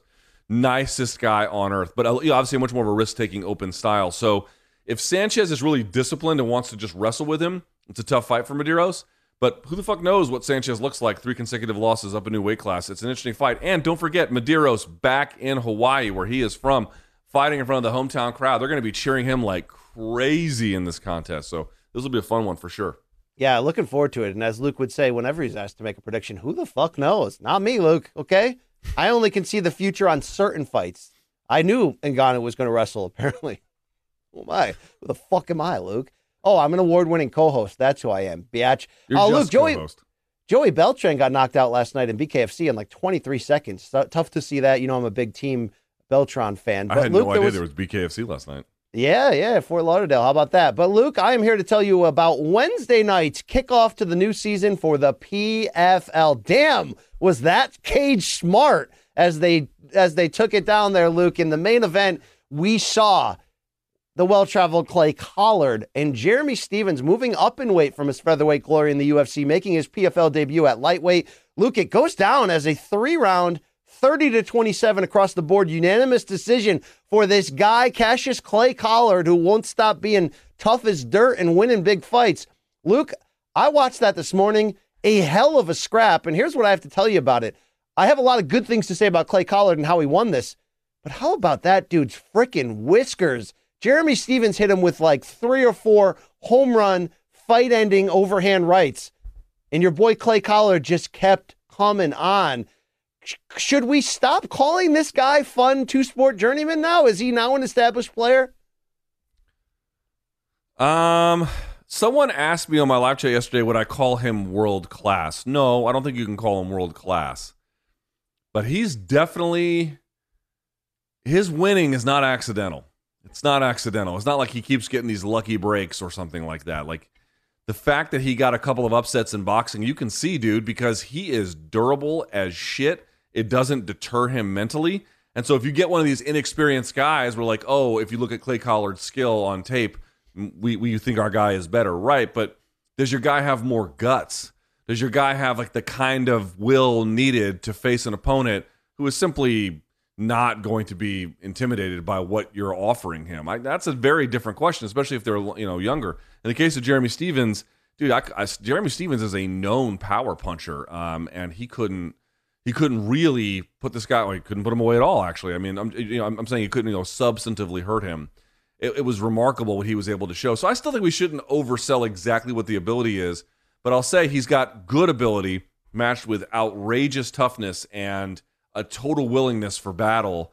And that itself becomes a much more potent combination than what folks focus on, which is just the skill set. Yeah, I don't know how much longer he could keep taking big shots and rebound like this. I mean, he lured Anthony Pettis last season into a brawl and outlasted him, and it was wild. This was less less wild in terms of the big swings of, of nature, but what it was in this case, Luke, was Jeremy Stephens, as I mentioned, trying to get inside. I thought Jeremy Stephens' leg strike game was strong, so Clay Collard had to endure constant calf strikes. He ate some big punches, but look how he won it is he's just a big tough out. He's a great combination puncher. We know the boxing background, and he just constantly refuses to take a step back and get overwhelmed. And why he's coming forward, he's mixing in body shots. He's throwing the big combinations. I know we're watching highlights from his win against Pettis last season here, but Luke, he was able to sort of match everything Jeremy Stephens had. And I think if you're if you're Stephens who put his arms up after thinking he might have won, but then found out he got shut out I don't know what else Jeremy Stephens could have done, Luke. He hit the guy with his Sunday punch a few times, and here's Clay Collard fighting on through. And even though Collard lost a three round close decision to Roush Haush Manfio, the defending champion last year, he might be in play here, Luke, as, as a contender for this PFL lightweight title. We'll see how it goes forward, but that's one hell of a win. It is super great, super great win. To, to beating Stephens fresh off the UFC and then beating Pettis basically fresh off the UFC. That's impressive. I'm telling you. All right, the co-main event, Luke, was the aforementioned defending champion Haush Manfio from Brazil, and he went in there against your boy Don Madge from South Africa. You had said, Luke, look, this guy's coming on, and for two rounds, Don Madge had some big moments. Look, how deep of a of a reference would it be to make a a Madge I soaked in it late '80s uh, Palmolive commercial reference? That just no one, no one in our audience would get that, right? Yeah, no one. Well, Luke, he soaked me. in that L because Haush put it on him with a one well. I mean, yes, it's an L, but dude, dude, hold on. Madge won the first two rounds cleanly. Like he showed his quality, no, no doubt about it. But in the third round, I'll give it to Manfio, dude. He doesn't have just big power; it carries late. Your margin of error with that motherfucker in the third round is not that great, and um, Madge paid for it. But like I think if you walked away from that fight being like, "Oh, Luke said Madge was good, Madge is bad," that's not the takeaway here at all. No, it's not. So I think the the the rightful question should be forget Don Madge for a second, and we'll see if he can bounce back this season and still make some noise. Maybe even get back into a rematch with Manfio when things are all said and done. But Luke, how good is fucking Haush Manfio, the defending champion here? I have I have underrated this guy enough. Like you beat Don Madge the way you beat him, which you know you got you got won't say your ass kicked, but you lost that fight up until the third, and uh, then you just won all of a sudden. Power like that, dude. He's he's a force to be reckoned with because as I mentioned, he doesn't just have big power; it carries consistently in fights in the later rounds, and he can absolutely snatch victory from the jaws of defeat. His his win of the season last season was in no way accidental. I'm telling you guys, you beat a guy the quality of Don Madge. It's not easy to do. So for me, if he wasn't your prohibitive favorite before, boy, he is now. I don't know who in the rest of this tournament I would point to as like, oh, that's the guy that's going to beat him. Who would it be? I, I, I don't know who that is. Uh, yeah, I, I don't know either, Luke. Although he did need a split decision win Manfio over Anthony Pettis last year. Um, you know, and, and, and I think the performance here from Clay Collard shows you that you'd be definitely be interested in a Manfio Collard rematch. But Luke, as I look at this draw, Manfio gets four points. He's currently in first place in the division. You got Clay Collard. You got Alex Martinez, who won his debut fight. You also have OAM, Olivier Aubin Mercier, Luke, who had a very good looking win to open this main card against Nathan Schulte. Uh, from Brazil, who is also a, a, a, decorated PFL fighter. So this could be a this could turn out to be one of the more fun seasons in terms of the divisions here in the PFL. Yeah, Natan Schulte, by the way, one of these guys totally unheralded. This fucker's won this tournament, I think, twice. Yeah. You know what I'm saying? No, like just just banking stupid checks he would never get in another organization. That's all dude, I'm telling you, that's gonna be a real big thing. Like these fighters who are like, man, I'm not even trying to worry about how many interviews I do or how many people stop me in the airport for photos. I'm trying to get paid. I, I understand that completely. That's a smart way of going about it. Totally. And uh, so Aubin Mercier took home a split decision over Nathan Schultz. Luke, it was 29 28 on all three scorecards in the end. So the point here is that lightweight's got all these guys we mentioned and Anthony Pettis and, you know, Jeremy Stephens and Don Madge trying to come back off losses and Myles Price from, from Ireland. So this should be a fun sort of who comes out of here in the end. But Luke, this card also, PFL 1 on Wednesday night, gave us Shoeface putting it freaking on. He was a monster betting favorite against Delan Monte. Dude, he needed 29 seconds for a Bravo choke, Luke, just like that. Should we also start recalibrating how we talk about uh, Shoeface, uh, Screwface there from um, Marked for Death with Steven Seagal? Well, at the same time, you know, he's not fighting the same level of competition he was in the UFC. But I mean, I, this is what I was trying to tell people about like MMA. Like, there's lots of ways to appreciate lots of different kinds of quality, and it doesn't have to be the best quality every time. It just needs to be of a high quality. And there's no doubt about it. Shoeface is a high quality fighter. He's a very, very good fighter, and his submissions are insane. And um, you know, to get a Bravo choke is it's the same as an anaconda in terms of wrapping it up, but rather than the arm going around the neck first and tying up behind the lat, it goes behind the lat first and ties up around the top of the neck. Anyway, the point I'm trying to make here is dude just has a full array of submissions and can snatch them very quickly. He's physical for the weight class too. I think he's getting better. I love what he's doing right now, and good for him that he's getting paid too. Yeah, absolutely. There, sorry, Luke. Uh, everything. You have a heart attack from a text message or something? Yeah, almost, but we're okay. We're okay. We're gonna make it Everything all right? Maybe we'll see what happens, Luke. Uh so the PFL uh, uh had a had a fun. Look, it wasn't bad, Luke. Okay, I, I dude, I'm telling you, I like this announce team. I know I always forget Sean O'Connell's name as an ex fighter transitioning now into a play by play role, but you know him and Randy Couture. Is Ken Flo still there? I don't remember hearing his voice. Yes, yes, yes. He's still there. I- Ken Flo, Randy, and then um, Sean, who won the whole thing. I pulled the Luke Thomas and had the volume down as I was uh, watching these fights. But uh, a strong opening statement here. We'll see as the season continues. Luke, uh, we got to be relatively quick today because I've got a uh, a, big time CBS Sports HQ hit apparently after this show wraps. But we do one other segment to close out Fridays. G- uh, morning kombat at gmail.com is this email address for you to watch our show, maybe disagree with something we say, and then have the balls to grab your receipt, step up to the plate, and tell us you're dead wrong. Mm, mm, mm.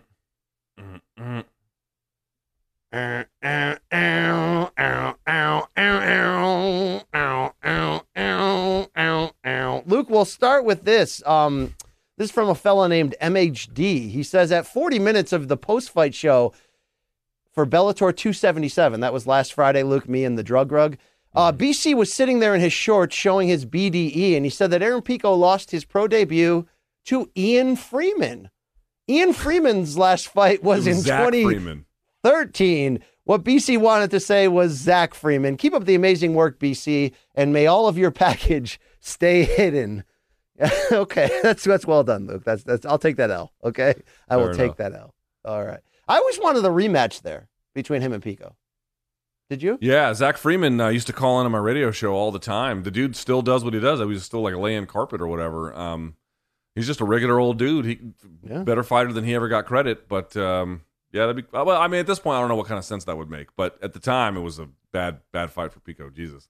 Most legends fade away and they're laying something, Luke. Your brother in law pipe. That's what he's laying, right? You know what I mean? Like, you know, You're an idiot. Wow. All right. You know, all attempts at comedy are met with a with a closed door. That's great. Uh, this is from Callum. During Mondays, have you seen this shit? When speaking about Chris Barnett's Spanish heritage, meaning he was born there in Spain, BC mentioned that Michael Bisping was born in Germany. BC, you're dead wrong. He was in fact born in the island of Cyprus. Luke, I'll take that L. You're right. I guess you're right. I, I I just always thought for some reason it was Germany in the back of my mind. Oh, Uh, pop quiz. Name another fighter from Cyprus who fought in the UFC. Can you do that? no. I can do that. I forget. Hold on. Uh, it was uh, Constantine. What was his name? He fought Luke Rockhold in Georgia, in Covington, Georgia. Oh, real quickly. Not It was, Constantine uh, Popa. Uh, former no, Costas 7'3" Philippou. center from Costas, Miami. Costas Philippou. Costas Philippou. Costas Philip. I remember that fellow. Yes, yes. he was from That was- Cyprus. That was back when Luke Rockhold was good, Luke. He was the, he was the man at that time. Yeah. It was pretty damn good, I'll tell you that much. Uh, Adam says, Good day, Donks. On Monday, very serious and very well done breakdown of the Daniel Kinahan shout out by Munir Lazez and MMA Media's role. Of course, of course, they're referencing Luke's extra credit video that you can catch on YouTube right now. Luke decided to extend a quote olive leaf before going into more Oh. detail. I can understand why Luke might want to decrease the amount of peace he is extending in this situation, but the saying is extending an olive, Olive branch. Yes. I get it, Luke. You had no sleep. Your kid woke you up by jumping directly on your nuts. You were hungover from the Michelob Ultra on the plane the day before, settling into that Delta 8 seat, and you were holding back the geyser of shit you needed to expel during the recording. But Luke, dead wrong is still dead wrong. Wow, Yeah, well done, yeah. Adam. That's, Yeah, that's a great one. That's a great one. I said it wrong. I'll These take guys that are out. three for three so far. All right, here dude, we this go is from a good addition. I'm we're, we're getting fucking smacked around here. This is Paul from Texas. He claims he's the guy with the bad Kimura grips, but wins from the fan subs a while back. I don't know what that means, Luke. Uh, during episode 291, BC stated that Antonio Carlos Jr. shared that he paid more in taxes from his 2021 PFL season than his UFC earnings the previous year. It's a correction here. Carlos shared that he paid more in taxes than his whole UFC career of seven years. Oh, so I got that wrong, Luke. Shoeface continued in sharing that his 2021 PFL earnings doubled what he made in his seven year UFC career because of his lowly Ultimate Fighter contract. That's right. This he was on per- a 10 fight deal from the Ultimate Fighter or either Brazil, I think. I mean, what the fuck, you know? This is per the MMA Junkie article from the Latin BFF of the show. What does Latin BFF mean? Best Oh, Danny forever. Segura. They're saying from your Latin BFF, Danny Oh, Segura. yes, yes. Danny Segura is, in fact, my Latin BFF. Yes. And this man says, uh, just missed you guys in Arlington last week. Much love. It's Paul. Thank you, Paul. Okay. What is this? Longhorns? Is Arlington, thing, Texas sucks, dude. I mean, it wasn't money, as you would say, Luke. Just like I told you, Tampa was good, and then you were like, Tampa ain't money. Okay, Tampa's a lot better than Arlington. Ta- I didn't. Then, people like- were like, "I love Tampa." I didn't love Tampa, but well, I like St. Pete, really, to be fair. St. yeah, Pete's yeah. Say- I hear St. Pete- I see Pete. I'm just telling you, Arlington, Texas. Fuck, that place blows. All right, finally, this is Danny saying, Hello, Luke and BC. While talking about Jessica Andrade, uh, her record at about 1330 of Wednesday's show, Luke states how strong her record is at 125. Then goes on to name Rose 1 and 2 and Weili as 125 fights. Sorry, pal, those took place at 115. Yeah. You're dead wrong. All right. Uh, Okay. I didn't mean to do that, but yeah, if I did that, I'm super fucking wrong. So very respectful presentations of our errors there by our team there. So uh, thank That. you Oh very no, no! much. You should Morning- see the people who wrote me after the video I made on Lazez and Kinahan. I got a lot of unhinged emails. Let me tell you. people supporting organized crime, Luke? Uh, kinda. Yeah, a lot of people who have failed basic morality tests. Yes. To be fair, though, Luke, we do in our society, usually through cinematic portrayals, worship the Tony Montanas of the world, the people who are able to break the rules of, of, of normal law, create their own business in which there's, you know, drugs, money, and murder. We tend to look at those guys as heroes. Look, all the movies I watch are neo noir crime thriller, thrillers, which usually involve some badass villains. So maybe it's Luke BC. society's fault. BC, okay? I love the East 1999 album from Bone Thugs-n-Harmony, especially the song Down 71, but I'm not going on any crime sprees because I like them. It's very, very easy to make a distinction there. I'm not again, here to defend Daniel, Luke, okay? You're just here to say that we love violence. We do as a society. Uh, the, most people choose uh, wake up and choose violence. Unfortunately, Luke, we choose to give you an award-winning show, a show that is over right now. We got to run. It's BC and LT. Shout out, of course, to our great crew, Malka Showtime, CBS Sports. Uh, I think it was Corey and Long Island Luke on the ones and twos today, although they didn't jump in on that sh- small screen and show us low T charisma. Yeah, I mean, they're so good on camera, you know? They're probably so pissed. They're like, "You guys forced us to come on camera. You're always trying to force us." We did. Um, now, in fairness, we did try and force them on camera, but I don't know if that was, I mean, that maybe that was a good idea, BC. Time will tell. Yeah, time will tell. Love those guys. Although, shout out to Gaff, who has a real day off today. Mikey Morms as well, my boys. Uh, Luke, that's it for the show. You can subscribe to Showtime. Go to Showtime.com. Get your 30 free days. Why not watch a Bellator weekend boxing coming, all the great stuff you're going to get there. Our merch store, as you can follow and like us at those addresses below, is morningkombat.store. Look, at the very least, you may not agree with the designs, but it's high quality merch, okay? That's the thing about RJ Luke. He's not giving you those t shirts that like one wash and they're falling apart. You know what I'm saying? We're washed, but not the clothing, okay? That's Thank right. you very We're much. we are we were uh, ridden hard and put away wet. These clothes are fresh and crisp. All right, quick reminder Saturday, dinner time on the East Coast, BC live reaction from Tyson Fury, Dillian Whyte. Later Saturday night, following the conclusion of Bellator on Showtime, Luke Thomas going to recap. I'm sure both nights of Bellator and hit all the high notes for you. So that we are we are Morning Kombat. We win awards. We're fantastic. We're, I mean, we're fucking incredible, Luke. It's great, right? It's so good. It's We're so good. good, right? pretty good. I- Yeah, we're I mean, pretty how fun is it hosting this show, Luke? Right? Yeah, it's good. It's good. I Yeah, have a good time bad. with it. That's I have a not bad. And All we got right. a good weekend of fights, so I'm happy. For the great Luke Thomas, I am Brian Campbell. Enjoy the fights, spay your animals or something like that, and may all your hoes uh, leave you alone, Luke, because we're married. we out. Yeah, yeah. Our kids have said to us since we moved to Minnesota, we are far more active than we've ever been anywhere else we've ever lived. Moving to Minnesota opened up a lot of doors for us. Just this overall sense of community, of values that, you know, Minnesotans have. It's a real accepting, loving community, especially with two young kids. See what makes Minnesota the star of the North. New residents share why they love calling it home at exploreminnesota.com/live.